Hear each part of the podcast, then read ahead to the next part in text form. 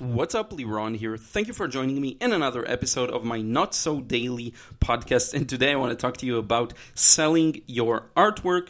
Uh, this is something I really haven't talked much about in the past. The reason why is that I don't sell a lot of my artwork. My focus was always on teaching and sharing uh, my work on social media and uh, trying to and selling online courses. So I never really went the route of just focusing on selling.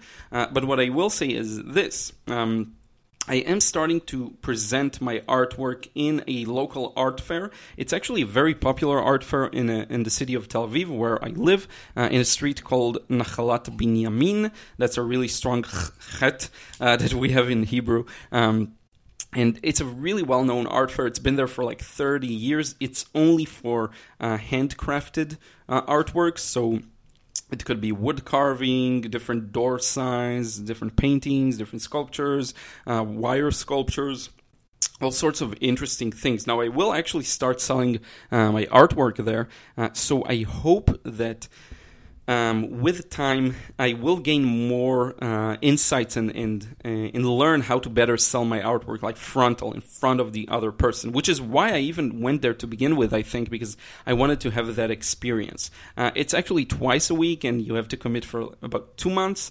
Uh, so that's uh, that's eight times um, on Tuesday and on Friday. I was very reluctant to commit to such a thing because I'm really uh, um, really zealous of my time. I don't know if that's the right word, but in any case, I'm really I'm, I'm taking my time very seriously, and I could spend this time doing something else, basically. But uh, I did want the experience, and it's a good opportunity to sell uh, my my artworks that I have so many of. I, I would be really happy to sell a lot of them.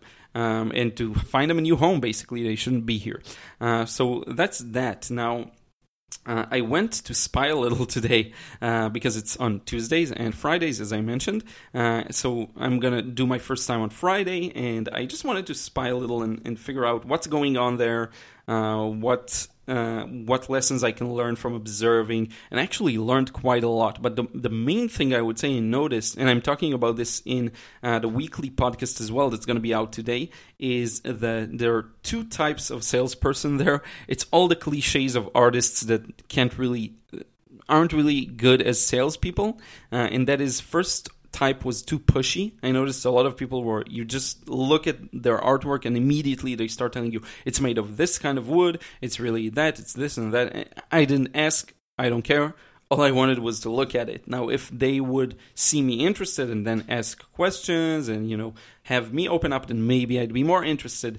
Um, and and I wasn't really there to buy anything for starters, but um, I did notice quite a lot of people were a bit too pushy, also from observing how they interact with other uh, potential uh, clients. Uh, this is mostly for tourists. It's a very uh, touristic area, and now is the season with the Eurovision and everything uh, that's taking place here in Israel, so um, in Tel Aviv. So it it just one type too pushy. Second type I would say is too laid back, and this I saw a lot of. A lot of the artists were kind of sitting behind their tables, doing nothing really, just staring into such empty space, talking to their neighbors. Uh, like one salesperson, the moment a couple of girls came to her um, booth and they they did seem interested. She did jewelry. She was just in the middle of getting up and going to grab an ice cream, and instead of like staying and asking them questions or seeing what they're interested in, she was like, "I'm gonna get ice cream." Like, what? What are you talking about? That's so weird. So I hope I won't be that way. So for starters, I do believe in my skills. I do believe uh, that I have the ability uh, to uh, be really good at this.